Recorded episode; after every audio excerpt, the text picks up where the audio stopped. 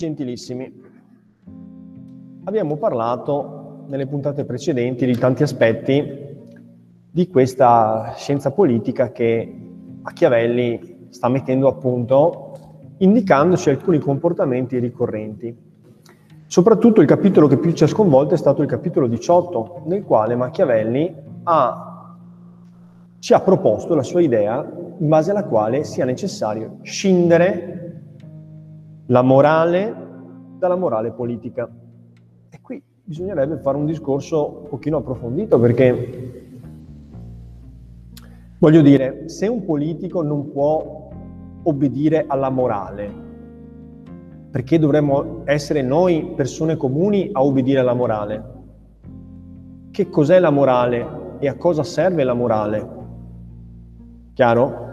Considerando che il principe è... Eh, come dire, accreditato di poter non osservare i precetti della morale, ma noi pensiamo che non uccidere, oltre a essere un reato, sia una specie di comandamento e imperativo categorico per l'umanità, cioè uno non uccide non soltanto perché ci sono le leggi che gli impediscono di farlo, ma perché sente che si tratta di qualcosa che va contro la natura umana.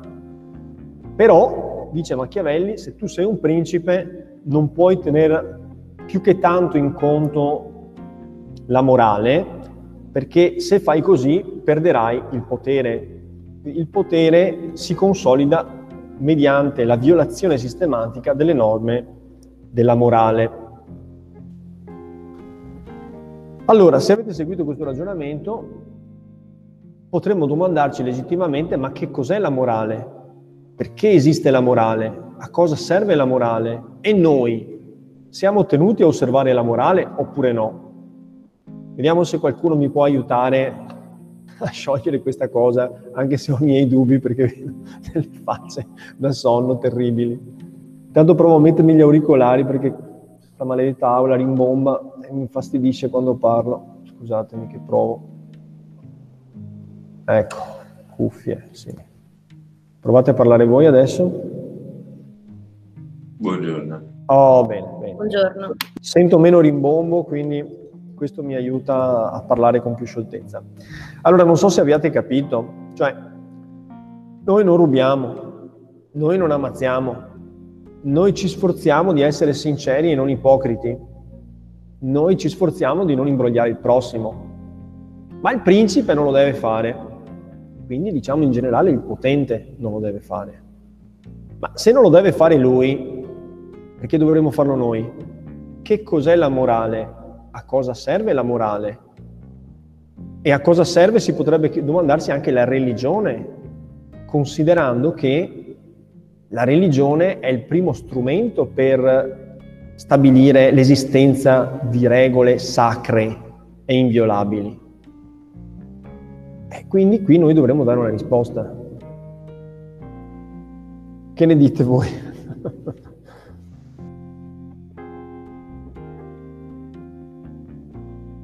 Voi ve la sentireste di ammazzare qualcuno? Io a volte sì, devo dire la verità, ci sono dei momenti in cui qualcuno lo ammazzerei anche molto volentieri, però poi mi freno, mi freno perché è la natura umana di frenarsi o mi freno perché l'educazione, la formazione, l'istruzione mi hanno insegnato che esistono delle cose che non si possono fare.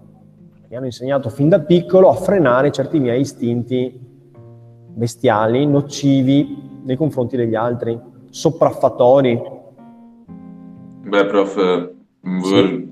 mi verrebbe da portare l'esempio del Colosseo, che era un, un posto in cui eh, c'era il divertimento di vedere la gente morire, per esempio quello. Là non, non, erano loro ad uccidere in prima persona, ma penso che sinceramente nel momento in cui c'era Giulio Cesare che metteva, Giulio Cesare per, per un esempio, il pollice verso il su e il pollice verso il basso, sarebbero stati anche loro stessi ad ucciderlo.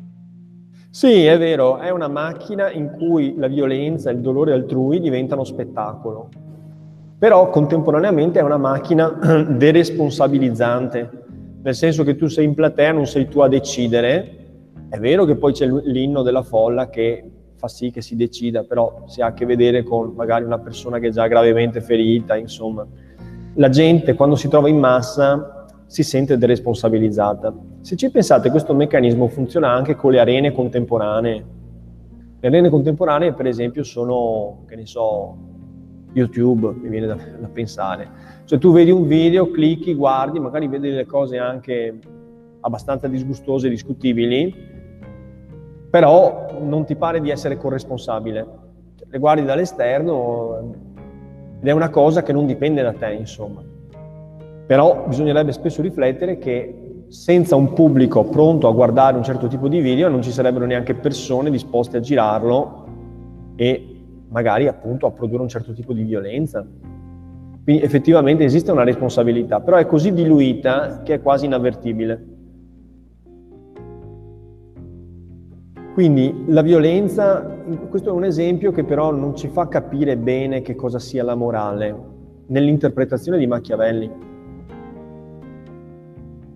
Perché appunto dovremmo domandarci se il principe deve avere le mani libere e questo è indispensabile per il conseguimento dei suoi scopi, ci si potrebbe domandare se un imprenditore, visto che noi abbiamo utilizzato questa similitudine del parallelismo esistente tra eh, il mondo della politica, il mondo del potere e il mondo dell'economia, perché l'economia non è una forma di potere, chiaramente il denaro dà potere. E quindi cercare di ottenere denaro è in fondo un percorso abbastanza simile a quello di un uomo che voglia un regno. E una volta che il denaro ce l'hai, mantenerlo è come mantenere un regno. Quindi secondo me la similitudine può esistere. Allora io pongo la domanda, ma un imprenditore, so che voi avete fatto dei percorsi di economia sostenibile, di etica nel mondo dell'imprenditoria, di responsabilità dell'impresa nei confronti dei dipendenti, dell'ambiente, delle comunità, ma l'economia può essere etica? Quella è una domanda. L'imprenditore soggiace alle stesse regole universali di cui parla Machiavelli. Notate che Machiavelli, avete presente che cos'era il mondo nel Cinquecento e cos'è oggi? Sono passati cinque secoli, cioè, è tutto completamente diverso. Eppure i passi che noi abbiamo letto sembrano funzionare ancora. Quindi togliamoci il cappello di fronte a un uomo che con 500 anni di anticipo, in un mondo che non aveva praticamente nessun punto in comune con quello attuale, ha saputo indovinare alcuni comportamenti che si ripresentano anche nelle condizioni attuali. Ma dicevo, il mondo dell'economia, secondo voi, può essere etico? È etico? McDonald's è etico? Apple è etica? Non lo so, Microsoft è etica? Ci può essere etica in queste grandi aziende?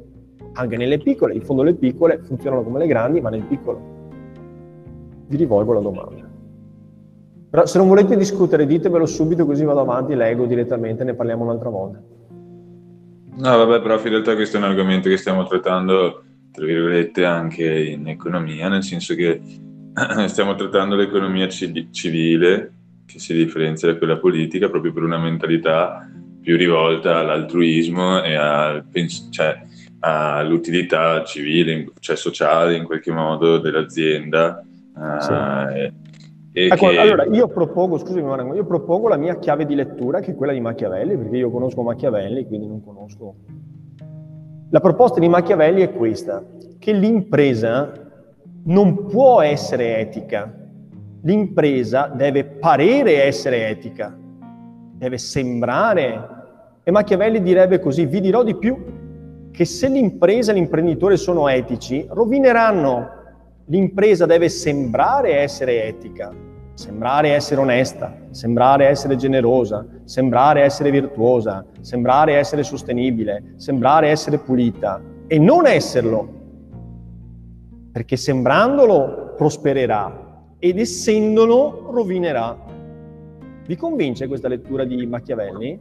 Eh, ma questo si collega anche al discorso che in politica non bisogna cioè bisogna mentire per, per ottenere voti. Sì, in grosso, non è che si collega, siamo partiti da là, stiamo cercando sì, di certo. vedere, di calare nel mondo civile nel mondo delle persone che non sono il potere politico per vedere se questo meccanismo funziona. Io ve la getto là come provocazione, non sono responsabile delle mie parole, cioè io sto cercando di interpretare Machiavelli. Voglio vedere fino a che punto l'analogia tra mondo del potere e mondo dell'economia può funzionare. E poi vorrei fare un altro passaggio, dall'economia alle persone comuni, perché se stabilisco che il potere non può essere etico, e se magari stabilisco che l'imprenditore e le aziende non possono essere etiche, bensì devono sembrare di esserlo, sembrare di esserlo per prosperare, allora a quel punto posso anche arrivare, non so se riesci a capire il collegamento, a dire che anche la persona deve sembrare di essere etica e non esserlo. Giusto? Sì. Per prosperare. Vuoi fare fortuna personale? Benissimo. Allora devi sembrare di essere etico e non esserlo. Perché okay. chi lo è veramente non, non, combina niente e viene sistematicamente superato dagli altri, capito? Chi invece sembra di esserlo e non è, alla fine prospera. Allora, okay. voi che avete fatto un percorso anche sulla responsabilità sociale delle imprese, eccetera, eccetera, fino a che punto questo approccio è un approccio di sostanza e fino a che punto è una leva del marketing? Questa è una domanda, secondo me, appropriata da fare, perché in politica ci dice Machiavelli, è tutto marketing. Uno sembra onesto, sembra generoso, sembra religioso, ma non può esserlo e non deve esserlo, perché considerando la materia con cui ha a che vedere, assolutamente non si può permettere quel tipo di virtù. Non che debba essere sistematicamente immorale, ma deve prevedere anche comportamenti violenti, anche comportamenti truffaldini, anche comportamenti ipocriti. Insomma, deve usare tutto l'armamentario dell'astuzia umana e della violenza umana. Astuzia e violenza sono la vera struttura del mondo, secondo Machiavelli. Machiavelli non è Dio, potrà aver torto, allora, nel rapporto tra le persone, nel rapporto tra le aziende, è tutto trasparente, è tutto onestà oppure violenza e astuzia dominano il mondo? Questa è la, la domanda essenziale. Eh, prof, ma può essere fatto lo stesso ragionamento con il discorso che fa Machiavelli sui vizi e le virtù? Cioè comunque sì. servono le virtù solamente che servono in parte perché se ci fossero solamente queste, appunto il principe non riuscirebbe neanche a ad ottenere il potere, devono esserci invece anche i, i vizi, anche se non, non, sembrano qualcosa di positivo, però sono grazie a quelli che il principe riesce a governare bene. Stesso discorso l'impresa, quindi serve comunque una base, diciamo, per poter convincere le persone che appunto questa impresa sia etica, però alla fine sono, c'è anche la parte dei vizi, quindi una parte diciamo non positiva che comunque serve per portare avanti l'impresa. Sì, però appunto dire che bisogna convincere la gente che l'impresa sia etica significa che in fondo etica non lo è. E anche parlare di vizi e virtù riguardo al politico è una categoria sbagliata, cioè bisogna parlare di vizi e di virtù politiche, che sono tutto l'opposto della morale.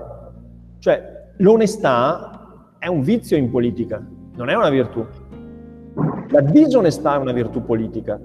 In questo senso Machiavelli insegna che non è possibile galoppare sulla cresta dell'onda se non si, fa, se non si usa tutto l'armamentario degli strumenti che i comportamenti umani possono declinare nel senso della violenza e dell'astuzia, considerando la materia prima che è quella umana, che è quello che è. Va bene ragazzi, sì, se c'è qualcuno che ha qualcosa da dire, se no riprendiamo questo discorso in un altro momento. No, vabbè, avrei solo da aggiungere che mi è venuto in mente in correlazione al fingere di essere etici, sì. ehm, che insomma è, è riconosciuto che molti miliardari dopo finiscono per fare filantropia. Certo. Che potrebbe essere Benetton oppure tanti altri sono finiti a fare filantropia nonostante per esempio Benetton, faccio l'esempio di Benetton per prendere che ce l'abbiamo qua vicino, può fare filantropia, però allo stesso tempo dopo eh, viene criticato per come um, lavora sulle autostrade, per esempio, che certo. potrebbe essere un, un esempio che, che mi è venuto in mente. Sì, quindi il punto di domanda è quello, cioè un'azienda può diventare grande e acquisire una leadership in un certo settore commerciale o produttivo, economico, senza imbrogliare, senza rubare, senza sfruttare, senza corrompere. È possibile questo? Questo un punto di domanda mi sembra interessante. Poi, una volta arrivata alla vetta della propria categoria merceologica, magari un'azienda può anche permettersi di non sistematicamente sfruttare, di non sistematicamente rubare, non sistematicamente mentire, perché ormai è in posizione dominante. Eppure dovrà comunque ricorrere, secondo quanto dice Machiavelli, spesso a, queste, a questo tipo di strumentazione. Va bene, magari vi farò fare una riflessione per casa per iscritto, visto che non, non collaborate. Allora, pagina 919 allora vi avevo promesso il capitolo al termine del quale gli studenti mi dicono professore aveva ragione, questo è il più bel capitolo del principe e un'altra parte della classe mi dice no, non ci siamo proprio. Quantum fortuna in rebus humanis possit e quomodo illit sit occurrendum. Quindi quanto la fortuna possa nelle cose umane e in che modo alla persona, la persona possa resistere ad essa. Beh, il tema è quello attuale. Se ci pensate, noi oggi siamo sottoposti a una catastrofe medico-sanitaria, la pandemia. E la pandemia eh, è emersa in maniera casuale e del tutto inaspettata. Chi di noi brindando il 31 dicembre del 2019 si sarebbe aspettato l'arrivo della pandemia. Si sapeva che c'era qualcosa in Cina, ma non era mai capitato niente, eppure focolai di malattie globali c'erano stati anche in passato, ma non avevano mai interessato, almeno a memoria nostra, insomma, l'intero mondo. E poi, guardate, il 2020 è andato così in maniera molto complicata, mettiamolo in questi termini. Sicuramente si può dire che questo è un episodio che è capitato Sfortuna? La sfortuna. Ma la sfortuna può capitare in molti modi diversi, per esempio ci può essere, non so, un uragano, una tromba d'aria che ti scoperchia la casa. La gente infatti si assicura, insomma, perché la sfortuna capita, può capitare. La sfortuna può essere una malattia personale, ti è capitata, non potevi prevederla, sai che teoricamente è possibile, ma pensi sempre che non capiti, invece può capitare. Insomma, quante cose capitano e il punto è quando le cose capitano, cosa può fare la persona per rovesciare la situazione? Fino a che punto la virtù, cioè la ragione umana, può opporsi alla fortuna? Non lo so, mi viene in mente, tu sei al mare, come è capitato qualche, qualche anno fa, in una località tropicale, ad un certo punto vedi in lontananza una specie di muraglia che si sta avvicinando è una muraglia d'acqua, è uno tsunami che porta via tutto. Se tu hai la casa lì, oppure se sei lì in un bungalow che prendi il sole e fai i bagni di, di, acqua salata, che cosa puoi fare? La virtù umana cosa può fare di fronte all'onda di uno tsunami? Ben poco, insomma. A volte la sensazione è proprio questa, che le forze contro le quali lottiamo siano incommensurabili rispetto alle forze umane e la mente umana non possa fare praticamente niente ti arriva un terremoto, cosa puoi fare? Il terremoto tira giù tutto. Cosa puoi fare? Quella è sfortuna. Ti sei trovato lì e sei rimasto schiacciato sotto una casa. Cosa può fare l'intelligenza umana? Ben difficile. Quindi Machiavelli si pone proprio questa domanda in relazione al potere. Vediamo qual è la risposta che darà. E non mi è incognito come molti hanno, eh, hanno avuto e hanno opinione che le cose del mondo siano in modo governate dalla fortuna e da Dio, e gli uomini con la prudenza loro non possino correggerle, anzi non vi abbiano remedio alcuno. E Machiavelli praticamente sventola subito bandiera bianca, dice io ho scritto un manualetto di scienze politiche sulla base del quale teoricamente uno diventa il padrone del proprio destino, padrone del proprio destino. Quanto siamo padroni del nostro destino? Quanti di noi realizzeranno quello che volevano realizzare? L'esperienza ci dice che sono pochi, pochissimi, insomma. Avvantaggiati dalla fortuna per lo più. Un incontro, tante persone che sono arrivate, hanno incontrato uno, il quale a sua volta era potente e li ha, li ha messi nelle condizioni. Per caso, la gran parte della gente dice per caso, no? Quindi Einstein ha avuto la sua brillante idea della teoria della relatività, gli è venuta in mente per caso, non sa neanche lui perché, è chiaro. Il caso, quanto può il caso nelle nostre vite e quanto invece dipende da noi? Machiavelli sventola la bandiera bianca dicendo la maggior parte della gente pensa che in fondo le persone non possono fare granché, cioè alla fine il caso fa la differenza, no? Incontrare la persona giusta, anche in ambito affettivo, trovare la persona Invece magari trovi una persona sbagliata, poi crei una famiglia, poi magari si sfascia e tutta la tua vita va a rotoli. Questa opinione, eh, scusate, e per questo potrebbero giudicare che non fossi da insudare molto nelle cose, ma lasciarsi governare alla sorte. Vale la pena lottare tanto quando abbiamo continue dimostrazioni del fatto che i più ciechi sforzi, la costanza, l'abnegazione spesso non portano a niente e magari la casualità innalza una persona e abbassa un'altra. Vale la pena allora lavorare? Questa opinione è stata più creduta nei nostri tempi per la variazione grande delle cose che si sono viste e vengono ogni dì, fuori di ogni umana coniettura. A che cosa si riferisce qua Machiavelli? Dice, beh, oggi questa idea è prevalente, basta guardarsi intorno, la gran variazione delle cose che, che accadono tutti i giorni, questa gran variazione delle cose, per cui gente che stava in alto si trova improvvisamente nella polvere. A che cosa si riferisce? Riuscite a capirlo?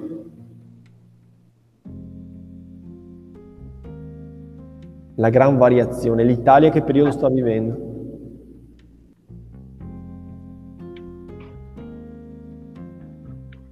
sta vivendo le guerre d'Italia.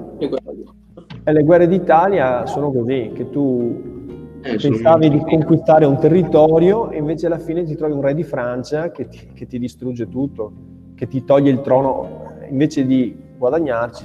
Quindi stati che erano fondati benissimo, pensate cos'era la Firenze di Lorenzo il Magnifico, a distanza di pochi anni i medici vengono cacciati, ma chi se lo poteva aspettare che i medici fossero cacciati da Firenze e che poi tornassero cioè, quindi è una situazione caotica. Quindi, sì? E che se lo aspettava che un frate sarebbe diventato il signore di Firenze. Ah, infatti, infatti, bravissimo. Quindi è, è, pieno di sorprese questo periodo storico in cui Machiavelli vive e di continui rovesci della fortuna. E il Papa che viene saccheggiato da Carlo V, la città come sacco di Roma, ma chi se la sarebbe mai aspettato? Cioè sono cose imprevedibili a che pensando io qualche volta mi sono in qualche parte inclinato nell'opinione loro. Pensandoci, anch'io, tutto sommato, qualche volta ho detto, hanno ragione loro. Cioè, è, è troppo caotico il mondo, non si può prevedere. Non di manco, perché il nostro libero arbitrio non sia spento, giudico poter essere vero che la fortuna sia arbitra della metà delle azioni nostre, ma che Eziam lei ne lasci governare l'altra metà oppresso a noi. Machiavelli fa un calcolo spannometrico. Dice sì, effettivamente hanno ragione, cioè la fortuna ha una grandissima importanza, grandissima. Cioè nascere, ma anche, anche nascere, nascere nel posto giusto, nascere nella famiglia giusta, nascere con le opportunità giuste. Cioè, no, chi di noi nato in un altro contesto sarebbe diventato quello che siamo? Saremmo diventati un'altra cosa, quindi non è caso quello. Quindi Machiavelli dice va bene, però pensare che tutto dipenda dal caso è sbagliato diciamo 50 e 50, la metà. Mi assomiglio quella, cioè la fortuna, a uno di questi fiumi ruvinosi che quando si adirano allagano i piani, rovinano gli alberi e gli edifici, lievano da questa parte terreno, pongono da quell'altra. Ciascuno fugge loro dinanzi, ognuno cede all'impeto loro, senza potervi in alcuna parte ostare chi può frenare un'inondazione con capacità umane?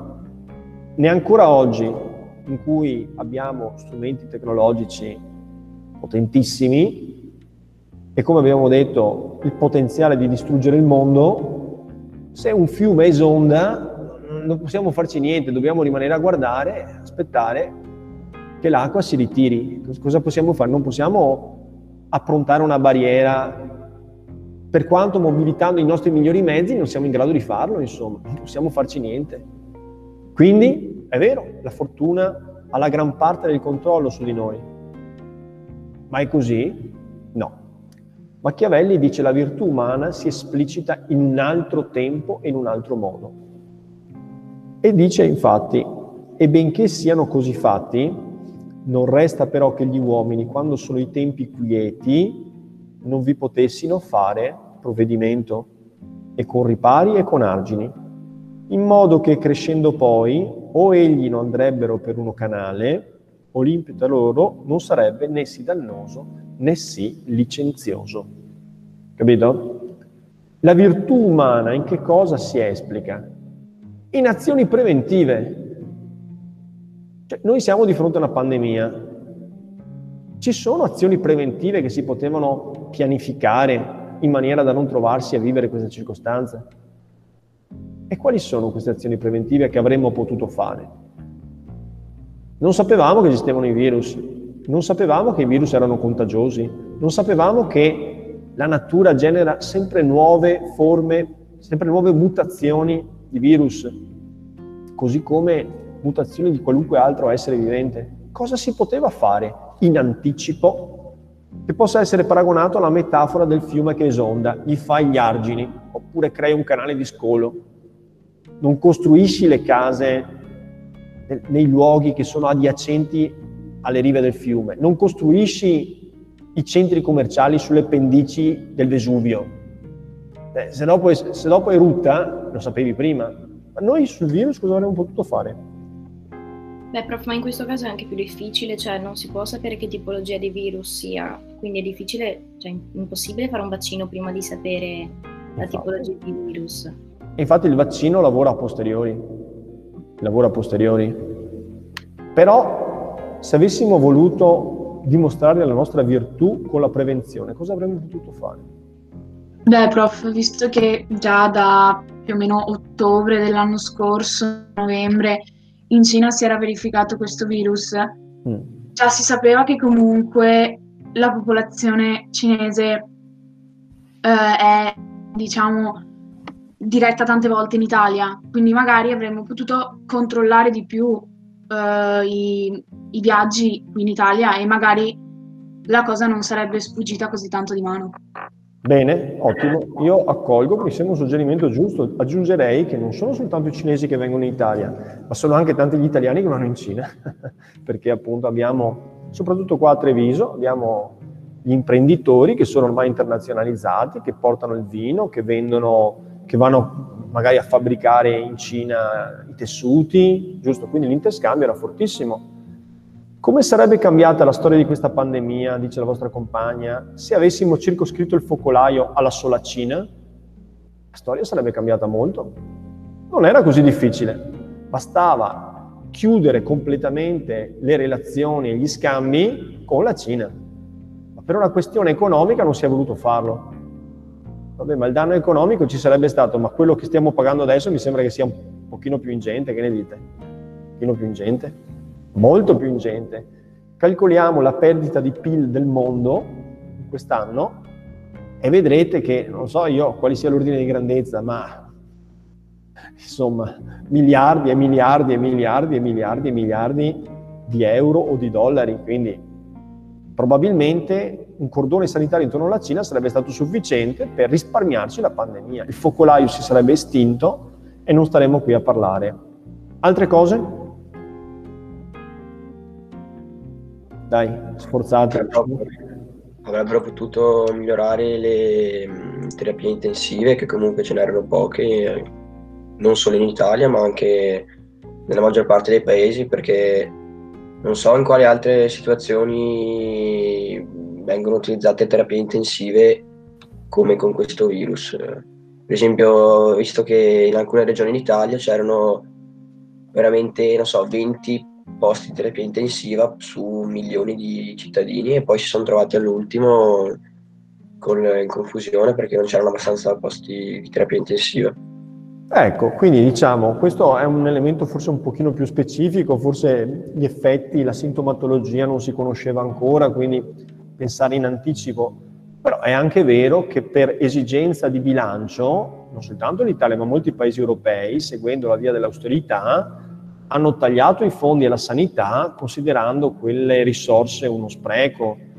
E poi fretta e furia hanno fatto dei mega concorsi per cercare medici, cercare infermieri, eh, acquistare macchinari, la delocalizzazione delle mascherine, vi ricordate che non producevamo praticamente niente del materiale sanitario e medico in Italia. Gli ospedali molto spesso carenti anche di cose fondamentali. Organizzare, sapendo che lì c'era un focolaio, provare a organizzare, organizzare insomma il sistema sanitario. Questo avremmo potuto farlo. Altre cose?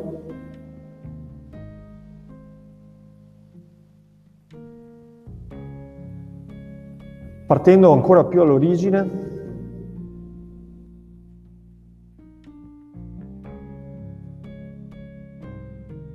per esempio in Cina sembra che il virus sia emerso, non lo sappiamo, ma esattamente perché è abbastanza opaca la Cina riguardo a questo, ma se è vero che emerge dalla sporcizia, dall'incuria, dai mercati, si poteva magari da parte delle autorità cinesi controllare meglio, limitare un certo tipo di no, utilizzo disinvolto, magari di animali, le contaminazioni. Questo sarebbe stato importante sicuramente. Insomma, avete capito che c'erano parecchie cose. Avremmo potuto, per esempio, essere più attenti, non volendo chiudere i porti e diciamo, gli scambi con la Cina, magari cominciare a utilizzare la mascherina negli aerei, cominciare no, a lavarsi le mani, cioè essere più attenti a questo genere di cose. Ci è venuta questa pandemia per per capire che se uno ha una, una patologia alla febbre è bene che se ne stia in casa, che non vada in giro a contagiare gli altri. Quindi ci sono mille cose che si possono fare. Dice Machiavelli, o perché la cosa non accada, o per limitare i danni. Non è detto che si possa sempre evitare, ma si possono limitare i danni. Si fa un canale di scolo in maniera tale che la mareggiata o la piena del fiume rovini ma non distrugga proprio tutto. È chiaro che se tu hai il Vesuvio e costruisci case sulle pendici del Vesuvio, quando quello si sveglia, anche, anche l'Etna insomma, quando quello si risveglia travolge le case, allora devi indennizzare. E i terremoti? Non si può fare niente per i terremoti, i terremoti capitano. Cosa si può fare di fronte ai terremoti? Eh, fare strutture antisismiche costruisci antisismico, no? Cioè, giusto? Quindi se hai virtù, prima spendi dei quattrini che ti eviteranno poi di dover ricostruire da zero, spendere molto di più e magari perdere edifici che magari hanno anche un valore. Quindi non è vero che non si possa fare niente, quindi applicato nell'ambito della politica in Italia nel Cinquecento. I rovesci della fortuna lì si vede in maniera molto evidente, insomma. Cioè, qui abbiamo francesi e spagnoli che si contendono l'Italia. E gli italiani, di fronte alle armi di queste grandi potenze, risultano puntualmente sconfitti. Si può fare niente? O si poteva fare qualcosa? Si poteva investire nei, nelle esplorazioni, si poteva formare un esercito unitario, per esempio, ancora cento anni prima. Quindi... Esatto. Allora, invece di combattersi tra piccole città, piccoli regni italiani, ci si poteva unificare, si poteva fare un esercito permanente, si poteva esplorare l'America insieme ai grandi paesi dell'Europa. Ce n'erano di cose che si potevano fare. E se, se fossero state fatte, l'Italia non si sarebbe trovata in quella situazione di difficoltà. Quindi oggi siamo a casa in queste condizioni. Non sapevamo, per esempio, che i trasporti sarebbero stati un problema lo sapevamo, ma perché non è stato fatto niente per risolvere il nodo dei trasporti? Manca la virtù, manca la pianificazione, manca la prevenzione. La virtù è chiaro che quando ti trovi con, con il problema, se la casa è in fiamme, cosa puoi fare? Cioè, scappi via e, e con i secchi d'acqua provi a spegnere, ma è facile che non ti rimanga niente. Prima dovevi pensarci, prima dovevi pensarci. Quando c'era il tempo, non quando sei nella crisi, nell'emergenza. La prevenzione classica di cui si parla spesso, La prevenzione classica, e lo dice Machiavelli in relazione, cioè noi dobbiamo pensare, non come stiamo pensando adesso, che è capitata, è una sfortuna, adesso cosa vuoi fare, ormai dobbiamo per forza chiudere tutto. Non dobbiamo dimenticarci che un politico accorto è un politico che interviene prima e le cose non le fa capitare, non le fa accadere. Da questo punto di vista allora uno può dare anche un giudizio sull'azione politica, magari non solo di un paese, ma di un'intera area. Cioè, abbiamo affrontato con intelligenza questa, questa situazione? Non l'abbiamo affrontata con intelligenza perché avremmo potuto fare molte cose, ne abbiamo dette alcune noi di banalissime, figuriamoci gente che ha 10 lauree e ha posti di altissima responsabilità che sono pagate, pagati fiori di quattrini, perché loro che sono pagati per tutelare il bene pubblico non ci hanno pensato. Se ci pensiamo noi che siamo nessuno, nessuno. eppure queste cose si potevano fare. Quindi il problema è come sempre un problema di ordinamenti e della capacità di introdurre gli ordinamenti che siano virtuosi. Vado avanti. Similmente interviene della fortuna, la quale dimostra la sua potenza dove non è ordinata virtù a resisterle, e quivi volta i suoi impeti dove la sa che non sono fatti gli argini né i ripani a tenerla. E se voi considerrete l'Italia, che è la sedia di queste variazioni e quella che ha dato loro il moto, vedrete essere una campagna senza argini e senza alcun riparo, che se ella fosse riparata da conveniente virtù, come la Magna, la Spagna e la Francia, o questa piena non avrebbe fatto la variazione grande che l'ha, o la non ci sarebbe venuta. E questo voglio basti aver detto quanto all'opporsi alla fortuna universali, in universali. Va bene? Quindi eh, la decisione è appunto quella di intervenire in maniera forte prima che le cose capitino e non dopo che le cose capitino. Bene, un attimo solo che do un'occhiata al prosieguo del brano. Eh, c'è una parte un po' più complicata. Sono i 50, chiuderei la connessione per un po' di tempo e poi ci ritroviamo per i 45 minuti successivi. Adesso suonerà più o meno 10 e 5, va bene? Va bene. Ok, a dopo. Va bene. A dopo. Grazie. Grazie.